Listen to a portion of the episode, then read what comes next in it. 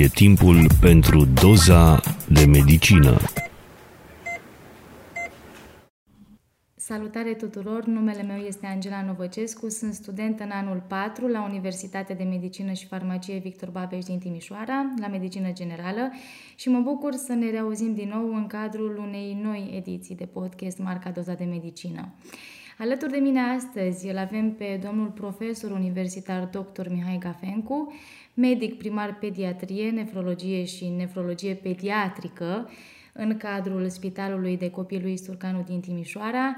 Bună ziua, domnule doctor, vă mulțumesc foarte mult că ați acceptat invitația noastră. Salut tuturor și ceau, Angela! Vreau să discutăm pentru început despre pediatrie, să îi introducem cumva pe colegii mei în tainele acestei specializări. Nu știu dacă sunt capabil să vorbesc despre tainele specializării, dar pot să dau câteva descrieri și elemente de om care lucrează în pediatrie de câțiva zeci de ani. Eu o consider cea mai frumoasă și complexă specialitate, așa per global vorbind, pentru că în primul și în primul rând lucrez cu cele mai inocente și frumoase ființe nu că femeile n-ar fi frumoase, nu asta vreau să spun, dar oricum cele mai frumoase ființe care sunt copiii. Totul uh, miroase bine, îți zâmbesc mai lesne, bine și plâng mai mult, dar uh, îți, uh, îți bucură ziua. Eu atât de mult am căutat uh, după aia zâmbetul copiilor că sigur o să atingem și cealaltă activitate a mea care tot în domeniul copiilor și a drepturilor lor s-a dus, tocmai pentru că mi-a plăcut și eu cred că a fost pe jumătate un noroc. N-am dat la pediatrie pe vremea când am dat eu la medicină. Uh-huh. Se intra la medicină generală și pediatriile erau cam, dacă nu dădeai pentru pediatrie, erau ultimele medii. Dar uh, după aia conjunctura a făcut să mă întâlnesc cu o colegă care mi-a spus hai la pediatrie că avem nevoie de uh, colaboratori noi și sunt câteva domenii mai, să zic așa, masculine. Căci ca orice băiat tânăr și probabil și colegii tăi studenți visează, de obicei toți bărbații ne visăm chirurgi de geniu. Avem toți loc pe lumea asta. Așa că, da, în pediatrie sunt mai puțini băieți sau bărbați, dar uh, nu cred că aș mai putea face ceva fără copii. Um, un alt aspect, uh, bineînțeles că totul este diferit uh, și din punct de vedere al cunoștințelor medicale, dar mai este un aspect, pe lângă faptul că un medic uh, pediatru lucrează cu pacientul, adică cu copilul, mai trebuie să aibă în vedere părintele. Este dificil din acest punct de vedere, pentru că părintele mă gândesc că vine speriat, în primul rând. Uh, n-aș spune neapărat dificil. Sigur că în societatea ultimilor ani și mai ales sub presiunea aceasta a social media, uh, apariția unor um, curente de opinie puternice și a unor, uh, nu știu cum să le spun, um, poziții de, adică știu cum să le spun, dar nu-mi place cuvântul, influenceri. Da. Tot felul de um, nenorociți, care au prea mult timp și își dau cu părerea despre foarte, foarte multe lucruri, printre care sunt unii care substituie, pentru că au credit în, nu știu, acum, sigur că lumea te cunoaște și știe că ești o, o ființă cu trăsături frumoase și atractivă, deci nu vreau să duc în derizoriu descrierea asta, dar sunt tot felul de netoate care au excelat prin poziții sociale sau prin uh, actorie sau prin câte ceva, printr-o televiziune de divertisment și care au ajuns să aibă câțiva fani, cum se spune acum, și care brusc se pricep de la vaccinologie, la chirurgie plastică, de la suplimente nutritive la cosmetică, de la dermatologie și până la boli infecțioase pediatrice. Da. Mai mult decât atât, există și niște grupuri în care opinia grupului um, devine validată de tot felul de păreri. Dau câteva exemple, adică în loc să întrebi cunoscutul sau să-ți pui problema că ai un medic de familie care te poate orienta dacă el este decent. Tu arunci pe un grup de Facebook sau de alte feluri, de Twitter, întrebarea care e cel mai bun cu tare doctor din localitatea aia sau din... Eu nu spun că nu pot să te orienteze. Și vă spun de ce am pornirea aceasta. Pentru că mutând subiectul discuției, de exemplu, la cum se repară o defecțiune la un anumit tip de bicicletă. Da. Sau la ce se întâmplă dacă ai o anumită cameră de luat vederi și vrei să ți-o montezi, pot să cred că lumea poate să-ți dea sfaturi pertinente și să, încearce, să încearce, încerce să te ajute. În momentul în care e vorba de sănătatea copilului tău, să te orienteze o întrebare aruncată unor necunoscuți, și e foarte interesant că am, eu sunt cam exclus de pe grupurile astea de mame, că am încercat să-mi spun pe ele opinia medicală în anumite situații, iar lumea nu vrea asta. Da. Lumea, când aruncă pe media socială câte o întrebare sau ele mai urmăresc altceva decât uh, răspunsul uh, argumentat. Și asta am observat-o și în situații politice de grupuri mari. Grupurile mari au ajuns foarte defecte. Grupurile mari de oameni din cauza social media. Așa că acolo am probleme, în ghilimele, că nu e problema mea deloc, cu părinții, să zic, Relația. mamele de obicei. Da, în de rest, comunicare. și asta tot o repet, în rest nu am avut, în ciuda multor plângeri ale colegilor uh, mei de breaslă, nu pot să spun că mi-amintesc în peste 25 de ani de un caz în care vreun părinte să nu mă fi ascultat sau să fi avut uh, o părere atât de contradictorie încât uh, să nu fie un, să zic eu, părinte care să-mi urmeze îndemnul, sfatul sau uh, mai mult decât atât, uitați un exemplu chiar de săptămâna asta, a trebuit să conving un părinte că trebuie să-i scot un organ încă funcțional copilului pentru că printr-un lup nefericit, sistemul renină-angiotensină-aldosteron, la el mă refer, uh-huh. făcea niște hipertensiuni maligne. A fost greu, dar un om când te uiți în ochii lui și îi spui și vede în tine că nu niciodată n-a fost cel care a plecat cu buzunarul umflat de șpagă, când vede că chiar te interesează soarta copilului lui și când argumentezi medical, poți să-l convingi până să și părăsească un organ corpul copilului lui și tot te lasă. Deci nu pot să spun că vreodată în viață am avut dificultăți cu părinții. E și felul meu de a fi, eu sunt mai glumeț, așa mă și știi. Da. Îs mai glumeț, sunt mă chiar prostesc cu copiii uneori, adică prostesc, mă joc. Da, pentru că le place. Lor, da. Le place și e firesc să le placă și e frumusețea pediatriei. Că acum sigur că să te arunci pe un adult care îți vine cu colică renală să începi să-l gâdi și să scapi nebătut sau neinternat la psihiatrie, e greu. E greu, da. Mie, eu am profesia asta și îmi permit să fac lucrul ăsta, adică nimeni nu mă ceartă că mă joc sau gâdil sau ciupesc de ureche un copilaș sau spun prostii în jurul lui, prostii însemnând uh, că îl bat la șeptic, de exemplu, cum mi s-a întâmplat ultima dată în care chiar m-am apucat să joc șeptică la vizită spre deliciul rezidenților și să și pierd. Deci, da, pediatria e frumoasă din punctul ăsta de vedere. Întrebarea ca să am un răspuns scurt, că am divagat foarte mult, întrebarea este nu, nu este greu să discuți cu părintele, nu este greu când te simte sincer, nu, nu este greu nici măcar cu cel irascibil. Și am avut zeci, sute de situații în care părinții au sărit să mă bată și după aia am luat în brațe. De obicei, uh, kindness. Da. De obicei, apropierea uh, Asta pe care acum nu prea o mai avem din cauza, din nou din cauza fenomenului social media, uh, blochează oamenii. Și când au fost agresivi totdeauna, am, i-am luat de umăr, i-am luat de mână, i-am îmbrățișat, le-am spus oamenilor, noi suntem parteneri în a-ți face copilul bine. Nu mă privi ca un dușman, căci nici nu-ți sunt. Pot să par un dușman. Și să alegerile tale. Da, da un exemplu de Da. uh, discurs. Am avut discursuri, sigur că în funcție, că nu pot să-i vorbesc așa la o doamnă care are două clase și trei generații deasupra ei au vândut oale.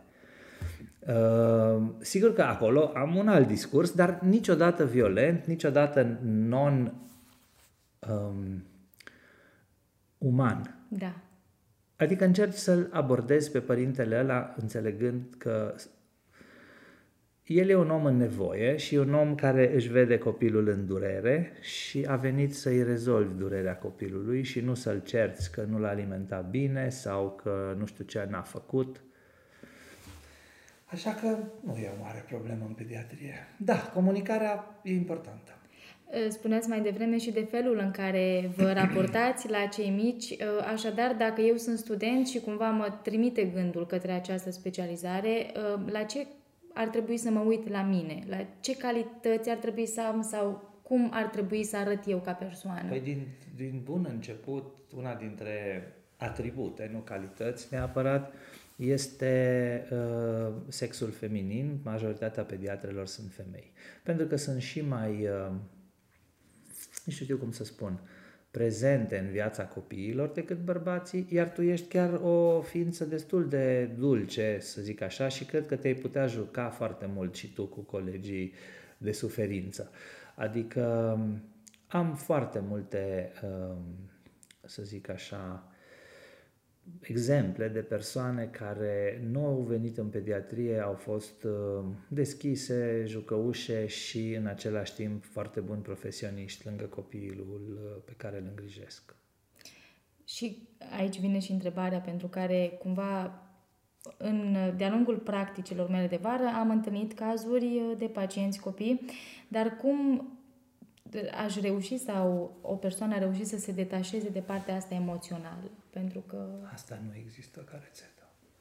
Adică astăzi am vorbit cu o fată tânără care a luat rezidențiatul de pediatrie și mi-e dragă și a venit să-mi spună, domnul doctor, ce sfaturi aveți?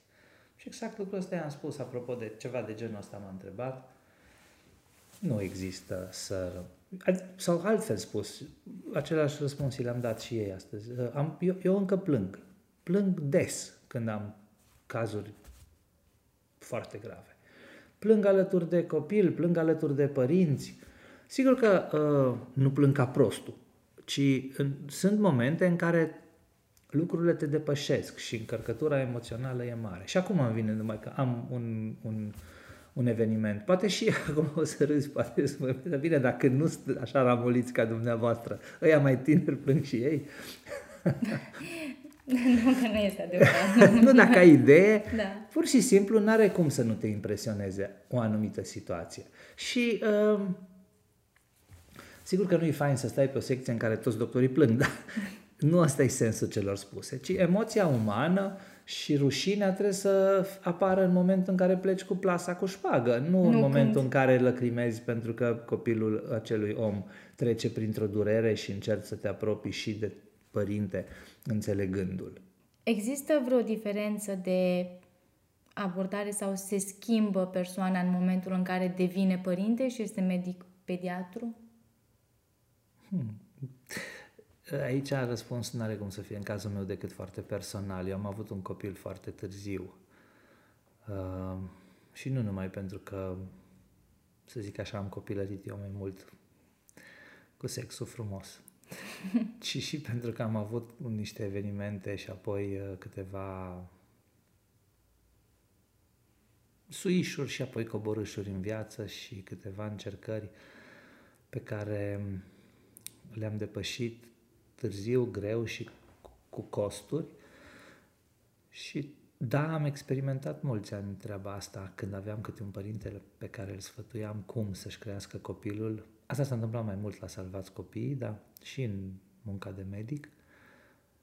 Și replica unora, da, a fost. Dar tu nici măcar n-ai copii, doctore, adică ce știi tu despre lucrul ăsta?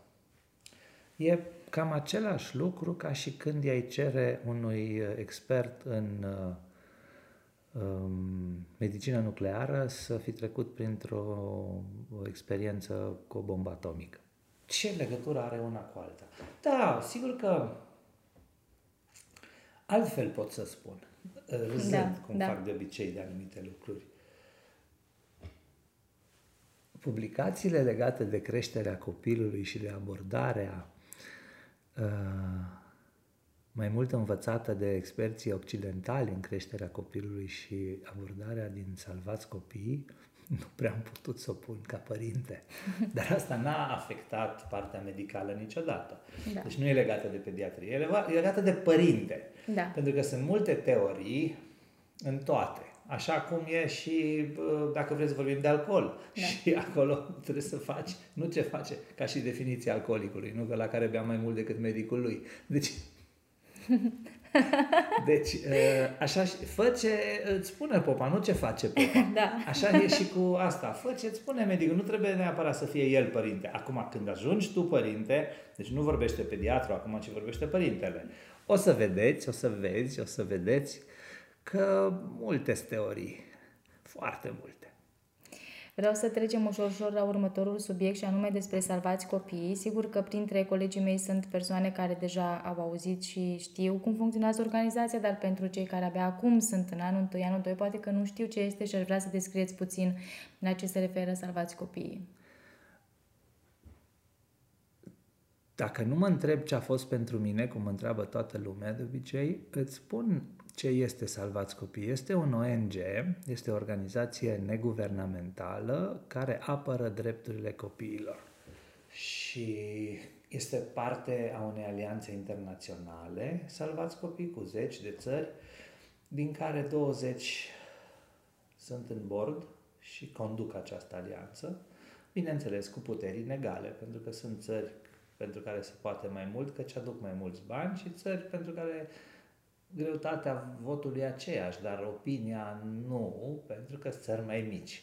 Vă dați seama că acolo o țară ca UK sau US uh, bat, să zic, la fundul gol ca și număr de voturi România. Da. Dar noi suntem foarte activi și prezenți acolo și opinia nu putem spune, eu am un program întreg în Salvați Copii, opinia ta contează, opinia ta ca și copil. Aveam modificări legislative încât am introdus copiii în structurile decizionale ale școlilor. Bine, nu de la clasa 1, normal. Așadar, ă, da, opinia noastră contează și da, în Alianța Internațională sunt, an, sunt prezent de ani de zile și uh, sunt ascultat, dar sigur că nu pot să spun că aș schimba decisiv destinul unei țări din lumea asta în a ajuta-o dacă doar România vrea. Suntem un grup de oameni care decidem și mai multe structuri organizaționale. Asta e salvați copii la nivel înalt. Pentru colegii tăi și pentru voi, tinerii, salvați copii ar trebui să fie o Așa a fost pentru mine și pentru încă două generații, cel puțin de colegi de-ai tăi un pic mai mari, care m-au ajutat tare, tare mult. A fost un mod de a-mi găsi primii pași în apropierea de statutul de părinte, de... Acum mă emoționez iarăși pentru că mă aduc aminte cât de mare totuși e diferența de ani. Eram exact în anul 4 când am început să lucrez în Salvați Copii, într-o casă de copii, foarte mare era fenomenul abandonului. Da. Și aveam mulți copii lăsați pe stradă, chiar în poarta spitalului pe atunci. Eu nu lucram, fiind student, lucram doar ca asistent și la clinicile noi lucram. Deci, uh, și aveam o profesoară foarte drăguță care mi-a spus, da, n-ai vrea să vii într-o seară să lucrezi cu noi, pornind de la o apropiere a mea cu lucrarea de licență pe care mi-o doream exact în uh, domeniul tin- tinerilor. Atunci mă interesa foarte mult să știu de ce se droghează așa de mulți pe străzi la noi cu Aurolac. Uh-huh. Și de acolo am pornit un studiu cu drogurile și alcoolul, l-am și publicat pe cel cu alcoolismul la tineri și așa m-am apropiat de doctorița Violeta Stan, care tocmai în Salvați Copii preluase președinția și deschisese două case de copii abandonați. Și pentru că citise și era deșteaptă, și-a dat seama că figura constantă de atașament, îi spunea dumnea ei, studiind teoria atașamentului, trebuie să fie aceeași și atunci eram doi tați și două mame. Și da, mult înainte de a avea eu copil, Am spălat la fund, am șters copiii, le-am dat de mâncare într-o casă de copii ca Ați avut student. practic grijă. Da. Practic asta eram, eram figura paternă, eram tatăl copiilor Tatăl. lor. Da. Și dacă vrei să mă emoționez din nou până la lacrimi, parcă te văd acum gândind, faină emisiune dacă ți așa dorogit ăsta. Îți spun cea mai emoționantă poveste a vieții mele. Da. Pentru că era o fetiță ca tine, pe care cred că și vârsta e apropiată, și la 20 de ani de la momentul ăla s-a organizat congresul, primul congres mondial având ca temă reziliența. Adică, ca să o traduc actual pe Violeta Stan și să vorbim de reziliență, era, ea spunea capacitatea omului de a face față ororilor vieții. Da. Asta este o definiție a ei. Da.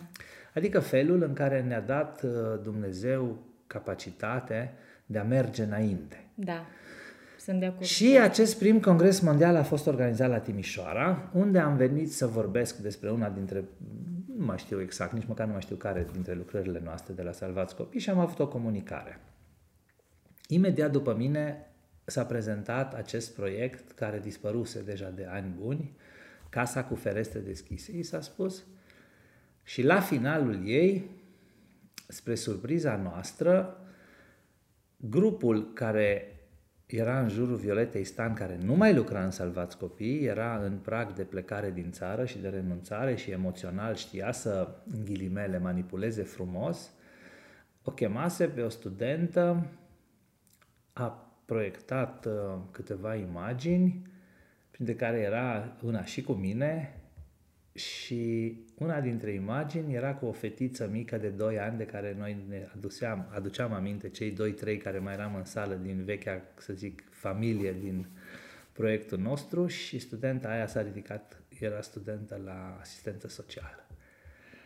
Era, Era în sală cu noi. era ea, da. Bine, nici nu puteai să-ți dai seama categoric, n-aveam, n-aveam cum, dar momentul a fost cu proiecția imaginii copilului de, din anii 90 și cu noi în jurul ei și apoi mulțumindu-ne a fost Emoționant. mai mult decât Mai emoționant. mult, da. Pot Așa să- că nu știu ce emoționează tânărul din ziua de astăzi. Dar dacă mă întrebi, în afară de copilul meu, trei lucruri importante din viața mea, momentul ăsta pe care ți l-am relatat e unul. Ce frumos. Uh, cum se pot implica colegii mei în Salvați Copii? Se poate și de la Timișoara. Se, uh, noi suntem uh, ascultați și de uh, studenți la medicină din Cluj, Iași, Mă bucur tare București. să aud lucrul ăsta. Noi avem uh, mai multe centre, salvați copii, avem filiale prin 10-12 locuri din țară și în Timișoara sigur că am avut în, aproape întotdeauna câte un student sau un rezident care să se ocupe de voluntari. Sigur că odată am avut chiar o elevă extrem de eficientă, cum în Anglia, ei se pot implica adresându-se nouă. Pe Republicii 1 avem în centrul orașului uh, sediu și avem nevoie de voluntari. Pot să spun o altă poveste frumoasă legată da. de unele dintre persoanele care acum sunt, cred că ți-au fost uh, chiar asistenți. E vorba de Iulia Simina, care uh, e la genetică asistent acum și care a fost uh, studentă exact ca tine, făceam pediatrie atunci în anul 4 și 5, pe vremea aia, și care a considerat util să-și mobilizeze toți colegii pentru că eu le vorbeam, așa cum încerc să-i însuflețesc și acum pe colegi, și le vorbeam despre cât de frumos a fost, inclusiv cu povestea asta ce Da. ți-am spus-o. Și că atunci eram tare supărat pentru că le prezentam uh, creșterea în greutate. Și eram tare supărat că nu știam de ce copiii ăștia învățau creșterea în greutate după nomograme, se numesc, după grafice, să le zicem străine. Da, Și spun, dar de ce nu putem să facem așa un studiu în România? Că dacă măsori câteva mii de copii, la care Iulia, așa cu sufletul ei mare, spune, da, de ce să nu încercăm? Ce putem să avem nevoie? Păi, zic, nu știu, vreo două, trei mașini, câteva cântare și vreo 20-30 de entuziaști voluntari. hai să o facem. Și am făcut-o. Și am făcut cu ei primul studiu național major într-un județ, după aia ei s-au dus la întâlnirile voastre, nu mai știu care, studențești. Da. Au vorbit despre asta încântați în alte centre, au găsit alte Alți voluntari care și am făcut primul alăture. studiu cu cinci centre. Târgu Mureș, Iași, București, Cluj, cred că a fost. Uh-huh. Sau Oradea, nu mai știu care dintre astea care apoi a adunat niște date în care România a putut să meargă la organismele europene, să spună, știți, noi am făcut treaba asta și ei au spus extraordinar, hai să extindem. Și așa am ajuns partea, partea unui grup de studiu internațional cu lucrări publicate în Lancet, în cele mai mari reviste ale lumii, pornind, de fapt, de, de la, la niște... De la o idee, pentru că ideea am, cam bancul cu rabii, dar uh, problema e să ai uh, ochișori de ăștia, știi, așa, căutători și entuziasmul unor fete, pentru că erau două fete cele care au coordonat grupul, dar în niciun caz nu erau fete, să nu înțelegi prin fete că sunt niște fete micuțe și împiedicate, deci erau niște bulldogi pentru că trebuiau să conducă 20-30 de oameni și da, să meargă sigur. în, nici nu mai știu cât, 7000 și ceva de copii au măsurat wow, în da. câteva luni. Deci a fost un travaliu destul de mare pentru un student în anul 5, adică s-a muncit, s-a muncit pe rupte. Da. Da. Mai apoi, sigur, cu statisticieni și cu apoi colege din domeniu, așa ne-am apropiat de un grup, uh, toate s-au dus spre genetică, pentru că aveam în același moment grupul ăsta de voluntari studenți, erau și voluntarii unei uh, organizații pe care am fondat-o și în care am fost în bord ani de zile și apoi m-am dus cu ea mai departe și acum, normal că am făcut un pas mic înapoi, în jurul doamnei uh, altă profesoară din facultatea noastră, Puiu Maria, care a uh, înființat o alianță. Eu am pretenția că ideea Princeps tot de la mine a venit, că tot i-am spus că am văzut modelul ăsta de părinți în asociație cu medici. O chestie care atunci, în anul 2000, cu Puiu, am, cu profesoara Puiu, am luptat foarte mult să schimbăm uh, optica colegilor din țară. Pentru că medicul era undeva sus, cum adică să stau eu la cu masă da. cu părinții și cu bolnavii? Că eu sunt medicului, adică nu pot să mă duc acolo. În, în bolile rare și în foarte multe afecțiuni cronice, asociațiile de părinți sunt extrem de puternice, pentru că numai așa le înțelegi durerea. Eu știam lucrul ăsta, tot din Salvați Copii, pentru că în Salvați Copii tot Violeta Stan m-a învățat că trebuie să stăm cu copiii cu Down și cu familiile lor și să mâncăm cu ei la masă și tot timpul glumesc cu studentele când le spun că prima excursie cu daunienii, știi că daunienii au un, un IQ un pic modificat, uh-huh. dar ei sunt foarte calzi. Da, ei sunt calzi. Da, da. Eu îi înțeleg cel mai bine, pentru că mie îmi place să uh, îmbrățișez, să ating omul, să am, asta spuneam și cu părinții uneori. Uh, Bine, repet, din toate se poate face o glumă, să nu vă imaginați că îmi pup fiecare al doilea tată de pacient da. internat, că nu fac asta, dar da. ca idee, apropierea umană îmi place. Da, da. Și una comunici cu o mamă când îi spui, îți înțeleg durerea și pot să fiu lângă tine și crede-mă că noi suntem de fapt un cuplu în lupta cu boala. Ăla e dușmanul. Nu ești tu dușmanul meu și nici eu dușman. Și alta să-i spun de, de la birou și ea să-i spun, vă rog, stați în picioare și ascultați-mă. Da altfel se comunică. Și dacă tot am atins subiectul medicină și ceea ce am făcut cu voluntarii uh, Salvați Copii, mi-am, îmi amintesc că mă întrebai acum câteva minute înainte de emisiune despre specialități pediatrice. Da. da, este o altă inițiativă la care noi am luptat foarte mult. Nu pot să am concluziile pentru că sunt doar câțiva ani, 5-6, în care să avem uh, un nou rezidențiat cu specialități, subspecialități pediatrice. pediatrice. Ele nu sunt prezente în toate țările din Europa. Așa că nu putem să spunem că am făcut bine sau rău. Am făcut-o alături de colegii pneumologi, de colegii cardiologi, de colegii oncologi, de colegii nefrologi, pentru că am văzut specialități în care există un mare minus. Noi suntem actualmente în uh, nefrologie 9 oameni în țară, wow. din care 8 facem dializă. Neurologie, uh, nefrologie, nefrologie pediatrică. pediatrică. Da. Și în patru centre. Extrem de puțin. Și atunci am spus, domne, au fost mai întâi trei specialități alese să aibă subspecialități și după aia ne-am lipit și noi. Nu știu dacă am făcut bine sau nu. Am deja a doua generație de specialiști. Deci au trecut ceva ani, peste 5. Nu știu dacă s-a gândit bine, dacă n-ar fi fost bine să fie un un comun de 3 ani și apoi încă 3 să fie de supra-specializare. Așa sunt 5 direct, cu o curiculă diferită, pentru că fiecare subspecialitate a avut cardiologi, pediatri, care făcuseră pediatrie plus cardiologie, că de-aia am ajuns să am trei specialități, pentru că a trebuit să o fac ca să fac nefrologie, trebuia să fac nefrologie de adulți. Da. Și apoi am înființat această mm, da, variantă. specializare da, da. nouă. Și tot așa, atunci, așa e și ajuns, cum să spun, uh, uh, oarecum chiorul în țara orbilor. Nu îl fac ca o autocritică, ci da. pentru că am, ca funcție didactică, dublată de această specialitate, acum am rămas singurul din țară. Pentru că am avut o singură colegă la București care s-a pensionat acum de pe secție. Așa că evident că am dreptate că e nevoie de asta. Evident că, așa cum sunt făcut, nu cu patriotisme deșanțate de mesaje pe Facebook și de îmbrăcat în uh, ie și mers la școală, ci gândindu-mă că medicii tineri trebuie să rămână să profeseze aici în țară, acolo unde e nevoie de ei. Pentru că, de fapt, asta e dovadă de patriotism. Să stai să-ți îngrijești copiii tăi în țara ta și să îngrijești bine și onest. Da. Uh, domnule profesor, o ultimă rugăminte să le oferiți câteva sfaturi colegilor mei uh, Uh, și din punct de vedere al uh, voluntariatului, cât este de important, dar și în cariera lor de viitori medici.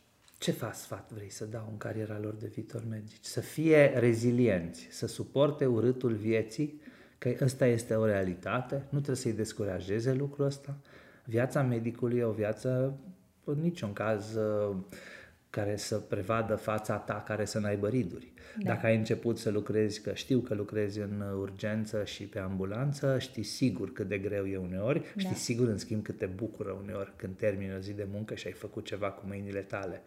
Deci sunt alegeri. Fiecare dintre noi alegem. Alegem în fiecare zi. Alegem ce să ne luăm de mâncat, ce tip de cafea să bem, ce individ sau individă vrem în viața noastră și ce haine purtăm. Așa îți alegi pentru viață, în schimb, o profesie în care alegi cum să fii. Poți să fii mincinos, superficial, șpăgar, sau poți să fii un om integru și dacă aș, aș vrea să dau sfaturi, asta aș face.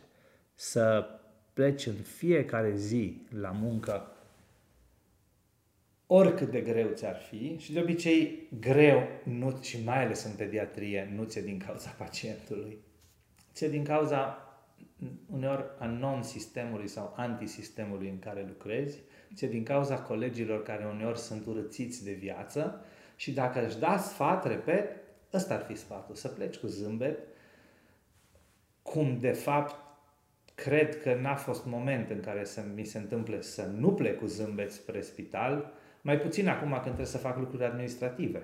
Da. Și să te freci, să lucrezi de oameni și mai mulți, nu de copii. Din potrivă, tot am spus zilele astea că am lucrat până acum trei ani în niște grădinițe în două, în care am văzut copiii aia mici și toți îmi spuneau, bine, dar ești profesor universitar, cum să te duci acolo? Pentru că mă prosteam cu ei, erau sănătoși și îmi dădeau o energie teribilă. Toate le-am făcut, cu, era alergătură, dar toate le-am făcut cu plăcere. Ăsta să fie sfatul, să faci cu plăcere, nu cu gândul la pungă, nu cu gândul la urățenia umană, nu cu gândul la înavuțire, cu gândul la drumul spre casă.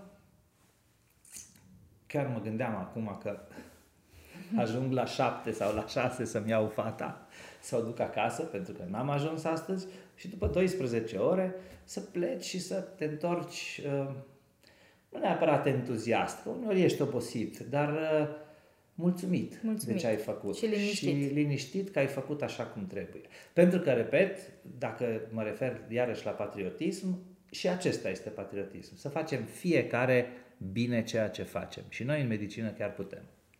Vă mulțumesc foarte mult că ne-ați oferit atât de multe informații prețioase, aș putea spune, și vă mai așteptăm la o altă ediție să mai vorbim despre alte subiecte și, eu știu, poate chiar și proiecte concrete în care colegii mei uh, poate se vor implica în cadrul Salvați Copiii.